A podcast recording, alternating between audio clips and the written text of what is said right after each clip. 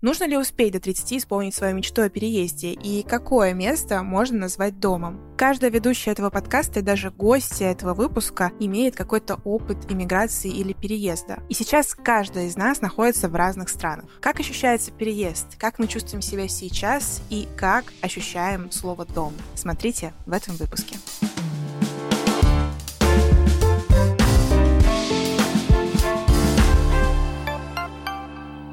Традиционно каждый выпуск мы начинаем с интересных фактов. Меня зовут Саша Рудко, я основатель студии подкастов Богема. И, кстати, этот подкаст тоже делает моя студия, так что обязательно подписывайтесь на этот канал. Вот тут будет статистика, мы все видим, что вы смотрите нас почему-то без подписки. И факт обо мне по теме выпуска звучит так. Я первый раз куда-либо переехала в 18 лет из своего родного города Вологда, и это выглядело буквально так. Меня родители вот так вот с кучей вещей посадили в поезд и такие, пока.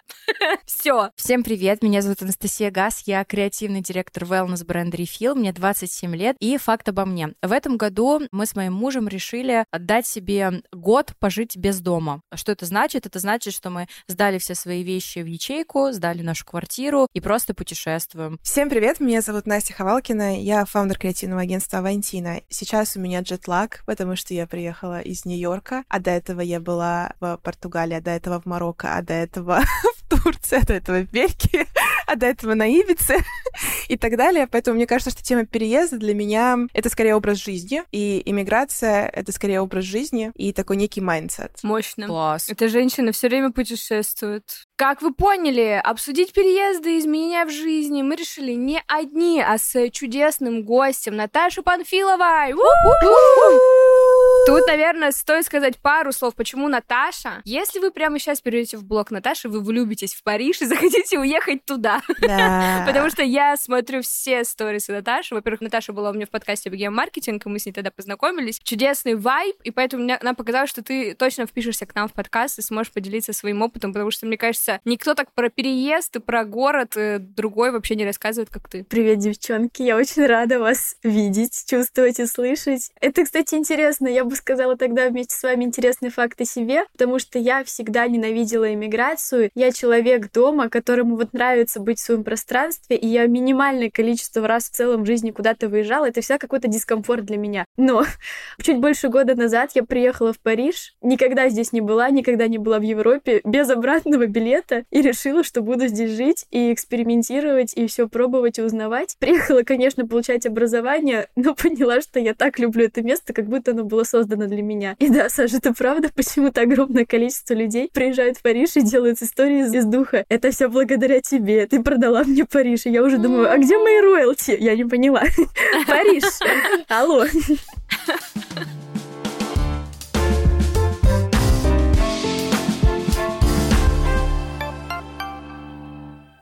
Я, наверное, бы хотела начать вообще наш разговор вообще с темы переезда и как нам это давалось, потому что а, я помню себя 18 лет, когда реально вот я уезжала в Питер. Это был, я была в Питере, типа, знаете, там тоже один или два раза. То есть для меня это тоже было что-то супер новое, особенно когда ты едешь э, не очень из большого города Вологда, это, это вообще мегаполис, это миллионник. Мне кажется, мне было как-то, как бы это сказать правильно, ну пофиг, ты просто такой, типа, погнали, тебе терять нечего. Мне даже не было чемоданов, у меня просто все было в пакетах. Ну, короче, это чтобы вы понимали вообще весь сюр этой ситуации. Меня заселили в общагу, в шесть, где нас было шесть человек в комнате. Шесть человек. Ну, короче, Питер меня встретил очень интересно. Но сейчас, когда мне уже 26, 25, мы переезжали в Грузию, мы переезжали еще что-то, это такой стресс. Ну, то есть э, ты такой, типа, ты уже знаешь, что тебе терять. Ты уже знаешь, что есть какие-то привычные вещи, с которыми ты не хочешь расставаться. Например, самокат.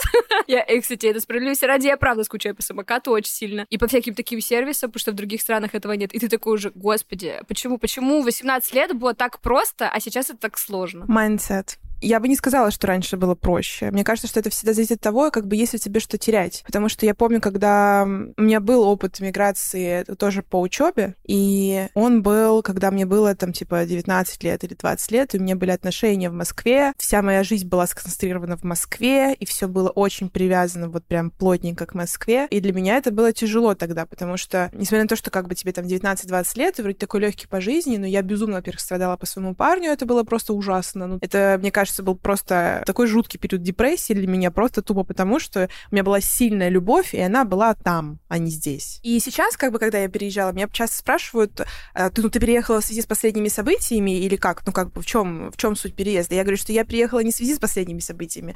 Вернее, я переехала в связи с последними событиями, но в моем личном случае это как раз было расставание, потому что я рассталась и такая, ну все, меня больше ничего не держит, я чувствую себя супер free, и я погнала. И сейчас я могу точно сказать, что для меня вот вообще формат иммиграции это скорее mindset. Это не конкретный point или конкретное событие, вот типа сейчас я взяла и переехала. Наверное, мне поэтому и проще к этому относиться, потому что я не отношусь к своей иммиграции как к переезду. Я отношусь к своей иммиграции как к образу жизни. Это мой образ жизни. Я так живу. Я живу везде. Весь мир — мой дом. Весь мир обо мне заботится. Весь мир для меня безопасен. Я 18 лет уехала из Сибири, из маленького-маленького города, про который никто не знает, в Кемеровской области. Уехала в Москву учиться. Как называется город?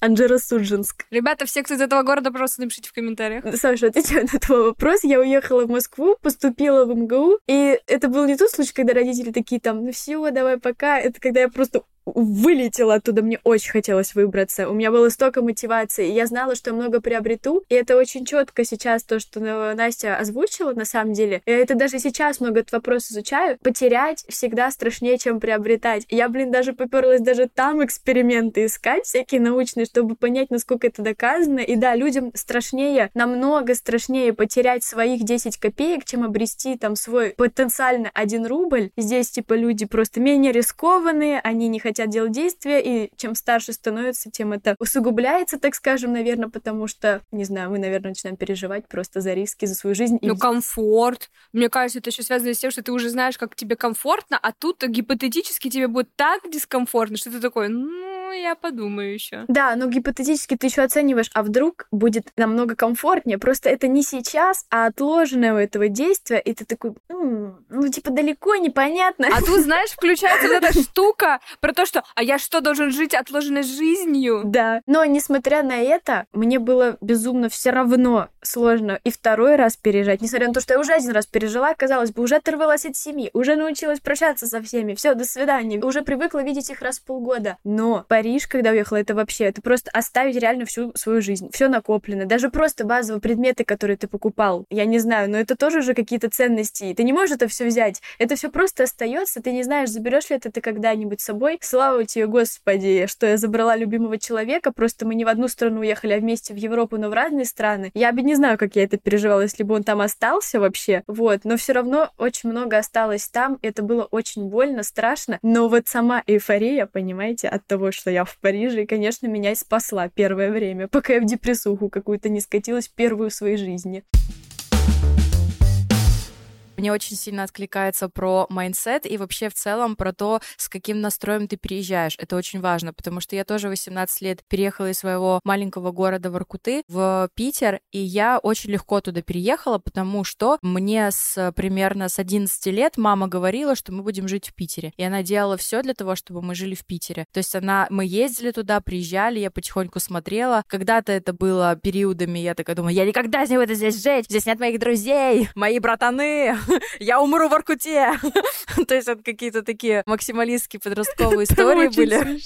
Да. Я где-то в 16 лет я уже начала понимать, что как бы я уже начала взрослеть, я такая начала смотреть на свой город, где я живу, кто меня окружает. Я начала видеть вообще, что происходит в мире, и я такая, я достойна лучшего. И с этого момента я влюбилась и поняла, что Петербург — это вот мой дом, это мой город, я должна скорее туда переехать, и э, вообще там будет моя новая прекрасная жизнь. Поэтому, когда я туда переезжала, да, даже несмотря на то, что у меня вообще там не было никаких знакомых, и я буквально, а, вот был период, когда я переехала и еще не пошла в университет, там было два месяца лета, когда я просто лежала дома, потому что, ну, ты такой, типа, окей, денег нет, каждый выход из дома — это нужно тратить деньги, денег нет, знакомых нет, ну, просто гулять, выходить выходить по музеям одной — это как-то странновато. Но, в общем-то, вот я сидела, грустила, но ни на секунду не думала о том, что мне как-то сложно переезжать. Вот для меня это было очень легко. Да, дальше в какой-то момент после всех событий мы начали с мужем вообще разгонять идею вот и мысль того, а где мы должны жить, потому что у нас стал вопрос покупки квартиры. Мы начали думать э, про то, чтобы купить квартиру. Мы рассматривали разные варианты и так далее. И в какой-то момент мы такие, блин, мы даже с тобой не попробовали пожить в каком-то другом месте. Ты уверена, вот, или ты уверен, что Питер — это наш дом? Потому что мои, начало моей истории, мама мне внушила, что Питер супер, и я как бы влюбилась в этот город. А то же самое, если бы она мне говорила, Настя, весь мир твой дом, я бы, скорее всего, тоже так и выросла, и у меня было очень долгое ощущение вот этого, что весь мир мой дом, но она говорила про Питер. И вот тут у меня начались вот э, переосознания, я начала думать, а действительно ли это мой дом, или это навязанный мой дом? Мы договорились, что мы попробуем, возьмем перерыв и ничего не будем решать в своей жизни, потому что, ну, на нас тоже дави... Вот у нас э, подкаст называется «Скоро 30», и вот на меня точно так же э, тоже давили со всех сторон, типа, вам уже скоро 30, уже определитесь, определитесь, что вы вообще хотите, какой у вас план, нужно уже какое-то решение принять, что-то делать. И вот мы подумали, что давай мы на год от себя отстанем и не будем никаких серьезных решений принимать, и просто попробуем покупать билеты в страны, в которые нам хотелось бы попасть, куда-то вот съездить. Было такое временное, возможно, детское решение, чтобы от нас все отстали, и мы от себя отстали, и попробовать, потому что сейчас у нас появляются новые мысли, новые мечты. Но вы, решили, вы решили возвращаться в Россию или вы решили быть за пределами России? Мы решили возвращаться на время. На время для того, чтобы сделать очень большое дело, которое мы хотели сделать. Это купить квартиру. Поэтому, да, мы уже нашли квартиру, и мы ее покупаем. Блин, Просто Настя, охуенная новость. Я так тебя поздравляю от всей души. Офигенная новость, простите. Еще рано, еще рано. У нас наконец-то будет выпуск про ипотеку. Да? Которую надо взять. Ура! Класс! Выпуск про ипотеку. Ура! Ну, вообще, кстати, мне кажется, моя бы мама сейчас сказала, это у вас так у молодежи сейчас вот, ну, модно, вот так вот везде жить. И она меня, кстати, даже один раз э, спросила такой вопрос интересный. Каково это жить жизнь настолько отличную от родителей? И я такая в этот момент, реально. Твоя мама спросила? Да. Ого. Да. То есть это было без какого-то, ну, издевки или еще что-то. Просто она реально искренне спросила, и я в этот момент такая, ой, реально. я вообще настолько другую жизнь живу от своих родителей, что вот я сейчас на Ну да, у Пхукете. нас у всех так, я До думаю. этого жила в э, Грузии. Меня мама родила в 22. Все, и так она и жила сначала в Вологде. Но вот тут, кстати, тоже вот про переезд мне хотелось рассказать. Мама, кстати, смотрит, поэтому, мамочка, привет. Привет, мама Саши. Мама Саша, привет! Очень Привет! прикольно. Спасибо! Короче, про маму интересный момент был, что когда я уехала в Питер, она, оказывается, все это время, я потом это уже узнала в взрослом возрасте, она мечтала уехать жить в Москву вообще, типа, с 18 лет. И вот э, она осталась э, в Вологде, в том числе из-за меня, из-за семьи, родителей, ну, в общем, вот это вот все. И когда я уехала, ей, получается, было 42, 43, и она все такая, все, раз дочь уехала, я тоже погнала. И она сейчас живет в Москве, у нее вообще абсолютно тоже другая Ты жизнь. что? Моя мама, она вообще когда я уехала во Францию, это был вообще, это вообще шок для всей семьи. Вы понимаете, первый раз человек из Анжера Суджинска уехал жить в Европу. Начнем с этого. Там у всех просто вот такие шары. Всем стало интересно, что произошло, что за лотерея выиграла или нашла миллионера. Ёпарасете, как так? Там вообще капец. Я теперь главная звезда города. Но моя мама, для нее это произошло вообще такое раскрытие. Она поняла, что женщина может быть просто свободной в этом плане. И она решила развестись с моим отцом, с которым они 37 лет вместе. 37, вы представляете? Они не знают, как жить друг без друга. Мой батя вообще в шоке. Он просто такой, ты зачем уехала в Париж? То есть это как будто бы было что-то в этом духе. И она начала ходить на спорт, заниматься языками. Никогда, понимаете, этого не делала. Там, в общем, просто в городе проблемы с образованием большие, с развитием, с work-life balance. И для меня это просто такая история. Я про нее когда-нибудь, может, книгу напишу про мою маму, потому что что с ней произошло, очень многое. Но то, что она вышла из этих отношений, это было самое жесткое. Она как будто переехала внутри себя, понимаете? Она переехала сразу в другую квартиру, начала за все там бороться, всякие суды запустились, которых она всю жизнь боялась. В общем, и очень смелой стала. Вот. Блин, очень круто. Блин, у меня очень похоже на самом деле история, потому что я в самом начале Так. сказала, что моя мама мечтала про Питер. Это я вам свои эмоции описала. А моя же мама тоже потом переехала. Представляете, она меня родила в 17 лет и работала-работала для того, чтобы перевести. И вот спустя 18 лет, как она задумала, думала, что мы переедем, она переехала в Питер. И когда она переехала в Питер, она тоже развелась с моим папой. У нее очень сильно изменилась жизнь. Раньше я помню четко эту картину, когда мы утром там просыпались, в субботу утром, я захожу к маме, 10 часов утра, там она еще спит, сейчас она проснется только в 12, потом мы будем смотреть школу ремонта, потому что ей там что-то нравится, но она еще не подступается, ей страшно вот когда зайти вот в это, то, что ей нравятся вот эти какие-то свои хобби.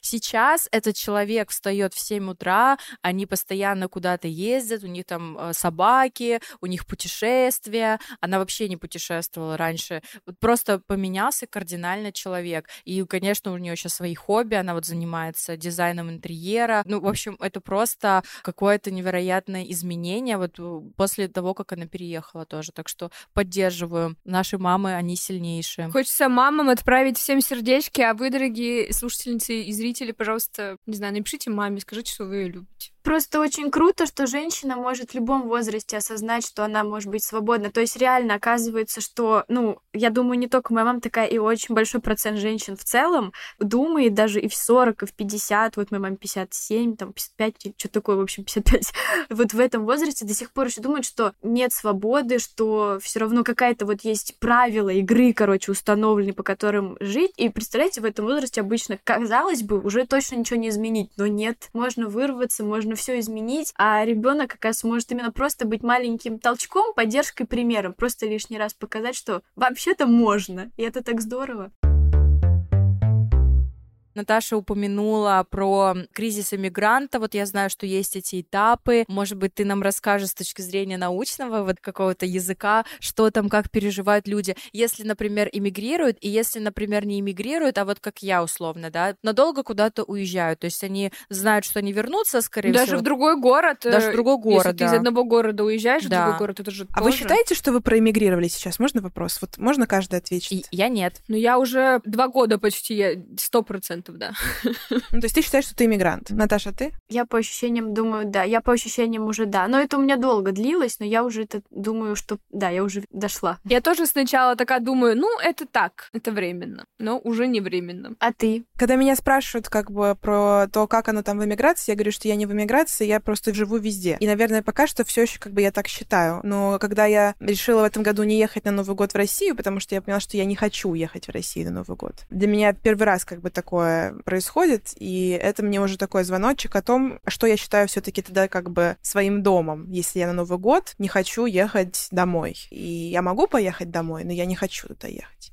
Ну, то есть здесь как бы такой вот этот вот момент. Я поэтому спросила, мне интересно, как оно, как оно у вас выглядит. Я, кстати, могу сказать только лишь, что я четко это ощутила, что пережила, знаете, когда, когда вот у меня простроился план, как я останусь надолго. Вот, например, сейчас я получаю паспорт таланта на 4 года, я там вообще запарилась так сильно. И пока я парилась, я еще вообще не понимала, зачем я это делаю. А когда мне дали это подтверждение инновационности там от министерства, что типа все, я такая села и такая, это что, серьезно? Это все была не игра? И я это приняла вот тогда только. Оказалось, что это игра все это время. Настя просто про эту депрессию вот миграционную спрашивала. Я знаю только вот как раз про мой случай, потому что я его изучала, мне было интересно, я же не это, не психолог, и все, что вот я узнала про него, что у него есть такие, мне кажется, каждый из нас, кстати, переживал уже явно такие стадии. Вот первая стадия, получается, всегда какая-то эйфория, потому что ты же не приедешь в место вонючее, ты полюбас выбрал местечко какое-то, которое тебя как минимум привлекает. Например, Париж.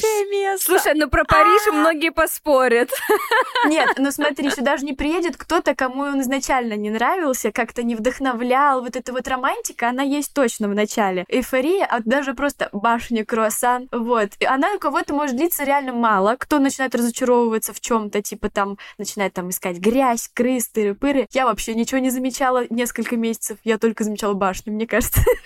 Я вообще, это было невероятно. Это у меня длилось долго. Вот потом происходит только, я не могу правильно это называть, так как не эксперт в этой области, но вот по ощущениям и что вот вычитывала, вот что, как помню по своим словам, это вот уже принятие того, что это не поездка, типа не туризм, потому что внезапно ты осознаешь, что мама далеко, например, ты не можешь, как раньше, быстро сгонять там в какое-то свое любимое место, ну, к примеру, даже на маникюр, понимаете, да, вот я не знаю, вот какие-то такие базовые вещи. Вот когда ты это осознаешь, тебя вообще размазывает, начинает немножко ударять. И люди вокруг, эйфория это была вначале, знаете, даже в туризме со всеми интересно знакомиться, общаться. И ты осознаешь, вот уже когда это проходит, что эти все чужаки тоже вонючие, потому что я вообще им не доверяю. Это кто вообще? У меня братаны там в Анжеро-Суджинске. Вот они, они меня понимают. А это кто вообще здесь сидит? Типа, что я им скажу? И ты начинаешь закрываться от них. Вот, от всех в какой-то момент. И вот я в этот момент просто мне было так плохо, то есть я прям плакала по вечерам. А у меня еще к этому добавилась же учеба в магистратуре. Я ходила с 8 до 8 на пары. Очень, конечно, было интересно учиться, но ты вот вечером идешь в темноте уже домой в квартиру, где никого нет, где ты еще должен есть приготовить, все близкие далеко, братаны в Анжеро-Суджинске опять-таки там где-то уже разбросаны по миру. Добивающая ситуация, когда все друзья типа в Дубае собираются, а ты, сука, в этом Париже сидишь, и в этот момент этот Париж не тот, в который ты приехал, а вот какая-то вонючая жопа, в которой ты застрял, из которой ты не можешь выбраться, вот такое. И вот тогда я пошла к психологу. Первый раз в жизни, представляете? Я вот до сих пор хожу, это очень помогло, и ты начинаешь по чуть-чуть ценность вытаскивать. Потому что тогда, если бы я не пошла, я даже помню четко, что из-за того, что барьер языковой тоже, ты не можешь даже просто в спортивный зал сходить, потому что там все на французском, а ты еще сомневаешься в себе, поймешь, не поймешь, ну базово. Вот и все, барьеров так много, ты закрываешься в этом доме, и вот терапия пошла, чтобы хотя бы начать открываться, попробовать там разрешить себе сходить в этот зал и начать искать ценности вокруг, и к людям этим не относиться как к чужакам, а пробовать осознать, что нужны новые связи. Это вот так, если просто. А потом уже запускаются там следующие принятия цепочки и так далее, и все вот у меня улучшилось. У кого-то это длится несколько лет, у меня вот было полгода, у кого-то там несколько месяцев. Я планирую пока что, у меня сейчас план такой, что я с февраля сниму себе квартиру уже в Лиссабоне, все уже как бы на год какой-то контракт. И я думаю, что вот то, что ты описываешь, у меня такое предположение, что меня это еще ждет. Оно начнется, да. Я когда переехала в Грузию, мне все казалось, что это такое, типа, знаете, что-то временное, что-то, наверное, месяца два. А эти месяца два все не заканчивается, не заканчивается. И ты сидишь и сидишь э, в Грузии и не знаешь, что делать дальше. Вот у меня, по крайней мере, мой переезд э, связан с тем, что с неизвестностью очень во многом. И для меня, как для тревожного человека, неизвестность и человек, который любит все контролировать, тревожность же от этого тоже в том числе исходит, безумно сложно. Потому что ты и планы не можешь построить, потому что ты уже не знаешь, куда ныкнуться, куда тыкнуться, потому что тебе кажется, везде херня, вот у меня лично такие всегда ощущения уже, что как будто мне уже везде не мило. А еще самое грустное, что куда бы ты ни уехал, вот я сидела в Грузии, думаю, сейчас я приеду на Пхукет, мне будет хорошо. Но когда ты уезжаешь, ты берешь везде с собой себя. И это и есть проблема. То есть, получается, проблема была все это время не вместе, а во мне. И ты такой, бля. Понятно. Это, конечно, удручает очень сильно. А когда ты тревожный человек, ты еще не можешь ничего построить, не можешь придумать, не можешь как-то вот... Короче, вот у меня очень во многом с этим связано, потому что ты уже взрослый человек, ты уже начинаешь думать, а как легализоваться где-то? А мне вообще это нужно? А какие должны быть визы? А сколько я должна платить налогов? И вот это вот все, и ты такой, так, вот этой стране я должен отдать 40% налога, не поеду. А вот тут я могу находиться всего лишь три месяца, да, пока что, пока меня разрешают здесь находиться находиться. Ну, посижу пока три месяца и так далее. Вот, короче, у меня это как-то так связано, и очень много в этом грусти и боли. Вот, я не знаю, на какой я стадии пока иммиграции, но в какой-то еще не окончательной. Вот. Мне кажется, когда ты переезжаешь много, ты сталкиваешься с очень большим количеством проблем и задач, и ты учишься их решать. И я помню, что я даже когда из Вологды переезжала в Питер, я ощущала разницу между людьми, которые живут там все это время, живут с родителями и мной. Ну, возможно, сейчас немножко высокомерно это будет звучать, но ну, я да, чувствовала, это реально очень чувствовалось э, в, и в мелочах каких-то бытовых, потому что там, да, ты знаешь, как что-то решить, какие-то проблемы. И также это и в амбициях же тоже. И вот мне было интересно интересно узнать, как бы, было ли у вас такое на практике? Ну, вообще, как вы думаете, как это влияет на какие-то вот такие, знаете, как бы это сказать, какую-то мотивацию, амбициозные какие-то планы, какие-то, не знаю, ну, вот что-то такое? Вот знаете, как раз, что развивается в этой ситуации? Вот это вот стрессоустойчивость, потому что ты вынужден проходить через эти препятствия, и тебе приходится их решать. И именно стрессоустойчивость потом это проявляется в университете. У меня была прям такая же ситуация. Ну, вы представляете, я приезжаю из Анжеро-Судженска, вот в общаге мы живем, а у меня еще такой факультет был государственное управления, там очень много детей депутатов.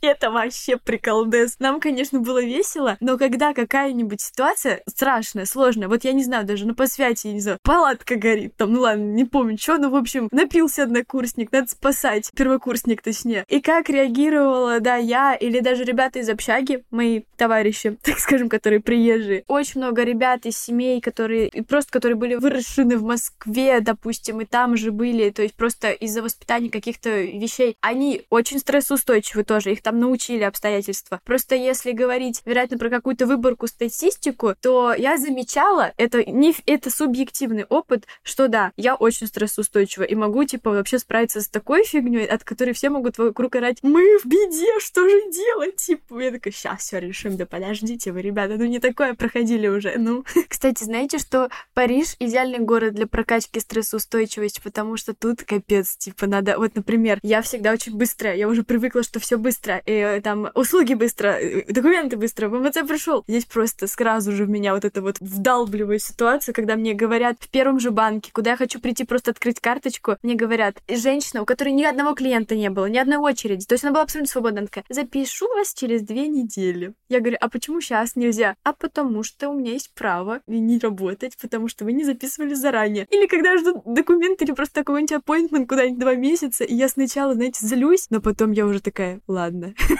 я принимаю. Так это тебя, получается, смирению, тебя смирению учат, понимаешь, принимать ситуацию. Это не стрессоустойчивость, это уже, это уже другой, другой навык. Э, э, да, это уже куда-то вокруг. зависит от тебя. Да.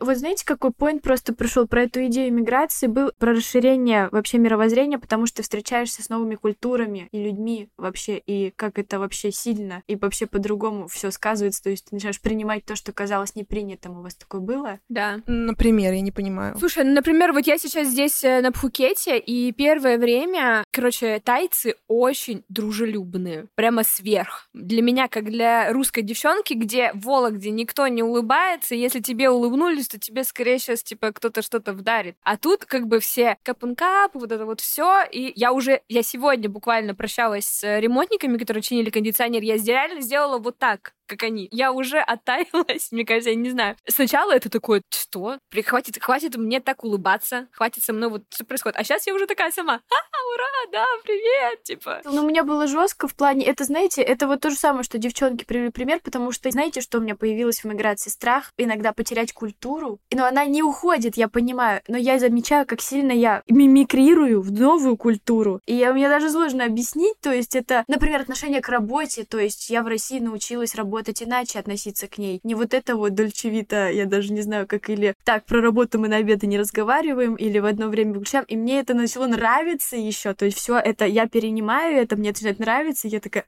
отлично.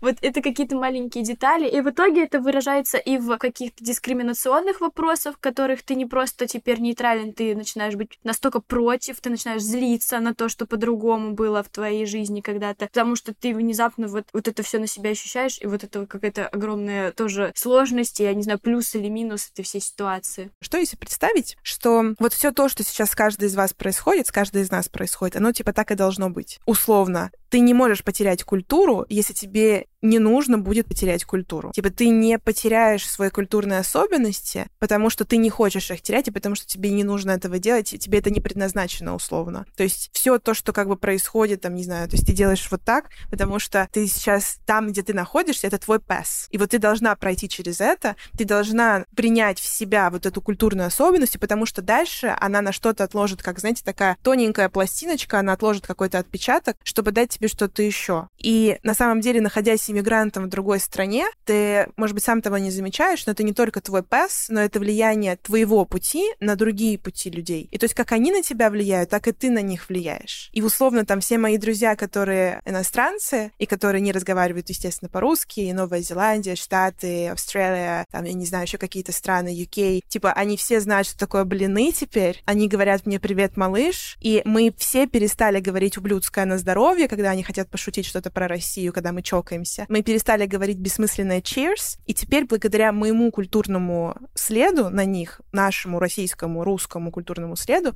когда мы чокаемся, мы чокаемся за что-то, за прекрасный вечер, за друзей, за орла, который летит высоко-высоко в горах, за счастье, за любовь, за то, чтобы все мы были сегодня вместе. То есть никто не говорит ни cheers, никто не шутит на здоровье. Это и есть тоже культурный код. И это тоже как бы отпечаток. Короче, это всегда про синергию и всегда про пес. То есть то, где вы сейчас находитесь, вы там и должны быть.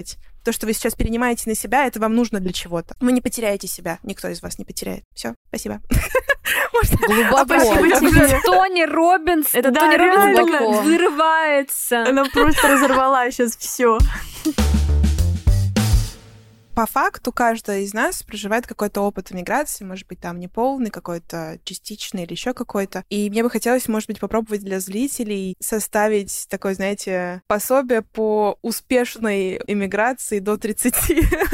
Ну, если честно, мне, наверное, приходит на ум в первую очередь, ну, правда ли тебе этого хочется? Ну, то есть, знаешь, есть же сейчас такая как бы мода на то, что вот э, все уехали, или у тебя окружение уехало, или в целом ты видишь в сторисах много блогеров на тебя, например, смотрят и такие, ну, мне тоже надо. И вот э, иногда ты пытаешься просто, вот как я, да, говорю, что когда бы ты не уехал, ты везде с собой берешь себя. И если на самом деле ты бежишь от чего-то, то никакой год где-то, ни, ни вообще это тебе не поможет, пока ты сам с собой честно не пообщаешься. И поэтому я бы в первую очередь задавать вопросом, точно ли я правда этого хочу, или мне это как бы пришло извне. А если хочу, то почему? Слушай, и так интересно то, что я хотела сказать, это прям так продолжает твою линию. Это вот тщательно подумать с тем, куда. Это очень важный момент. Подумать, во-первых, куда именно сначала, да, может быть, тянет сердцем и так далее, но изучить вопрос. Идеально найти человека, человека, который там уже мигрировал, живет, и пообщаться с ним хорошо. Пообщаться, например,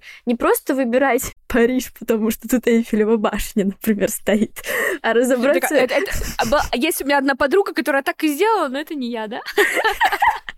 Вот. А разобраться, вот, то есть, если даже оставаться, если строить бизнес, а да, какие детали, налоги, и выбрать не только сердечком, но и мозгом тоже осознанно, чтобы лишний раз не разочаровываться, ну и время не потратить, не расстроиться. Конечно, это может быть тоже в плюс. Ну, в общем, я бы посоветовала подумать плотно, куда. Что это за место-то такое вас ждет? Я хотела, наверное, сказать, чтобы люди перестали усложнять. Чаще всего, когда ты сидишь, тоже Саша говорила про это, когда ты хочешь что-то сделать и куда-то поехать, или ты там мечтаешь, что ты думаешь, что тебе нужно вот куда-то попробовать вот этот опыт иммигранта, ты начинаешь э, разгонять. Вот вы тоже... Сейчас мы накинули вот эти налоги, визы и так далее, и так далее, гражданство. Мне хочется просто сказать, чтобы иногда люди перестали усложнять э, себе то, что еще не случилось, то, что еще не произошло. Ну, то есть можно просто взять и поехать, приехать и посмотреть, как там. И то же самое, когда ты живешь в своем мирке, и у тебя все работа, дом, у тебя очень все серьезно, у тебя ипотека или еще какие-то очень важные, сковывающие тебя вещи, и ты себе как бы усложняешь эти конструкции. Ты думаешь, мне из-за этого никак не выбраться, я не могу отсюда выбраться. И вот как бы не усложнять, это значит дать себе возможность рассмотреть другие варианты. Вот нужно просто отпустить и попробовать сделать. То есть меньше думать и придумать конструкции делать. Знаешь, какой есть принцип? Я всегда им руководствуюсь решать проблемы по мере их поступления. Сначала да, как да. улететь,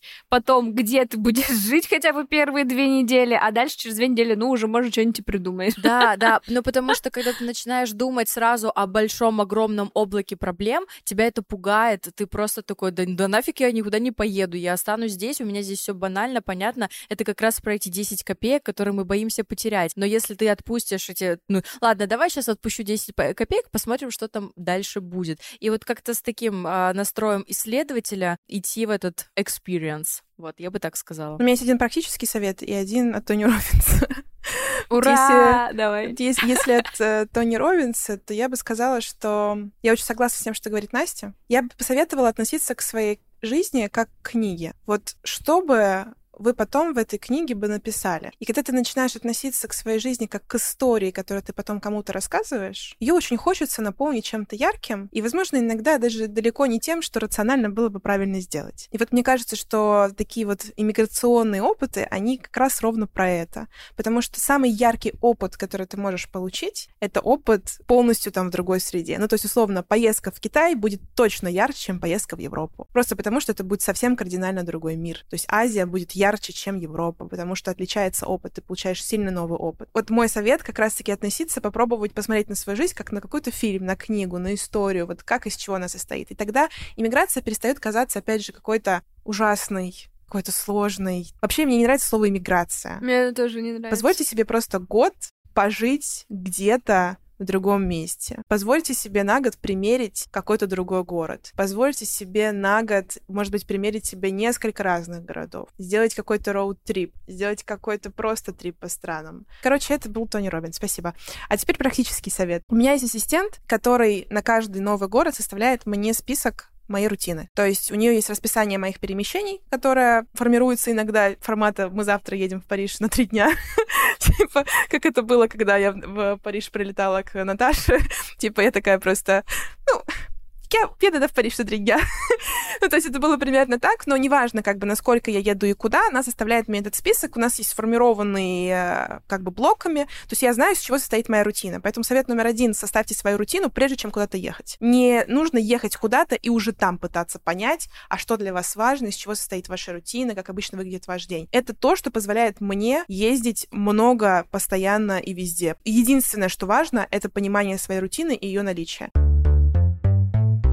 Я хотела сказать, что, мне кажется, наш сегодняшний выпуск, он про перемены или попытку попробовать примерить на себя эти будущие перемены. Ну, то есть подходит тебе это или не подходит, потому что, мне кажется, в вопросе переезда, неважно, в город другой, на другую улицу или там в другую страну, важно помнить, что ты всегда можешь вернуться. И когда я ехала в Питер, я помню, что мне папа в первую очередь что говорил, типа, я понимаю, что очень хочешь уехать и так далее, но ты всегда можешь вернуться. Помни, что можно, типа, если что, сделать шаг назад, и в этом нет ничего, мне кажется, постыдного, даже если ты уехал в другую страну, приложил к этому кучу усилий, там, не знаю, получить визы и так далее, ты всегда можешь вернуться, и это окей. Если что, переезжать не обязательно, на всякий случай.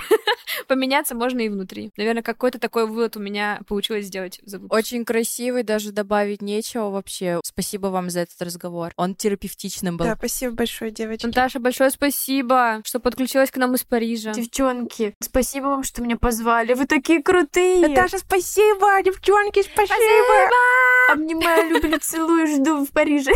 И к вам собираюсь уже, все. Я серьезно, я готова, выезжаю. Спасибо большое, что были сегодня с нами. Обязательно оставляйте отзывы на всех наших подкаст-площадках и пишите комментарии на YouTube-канале.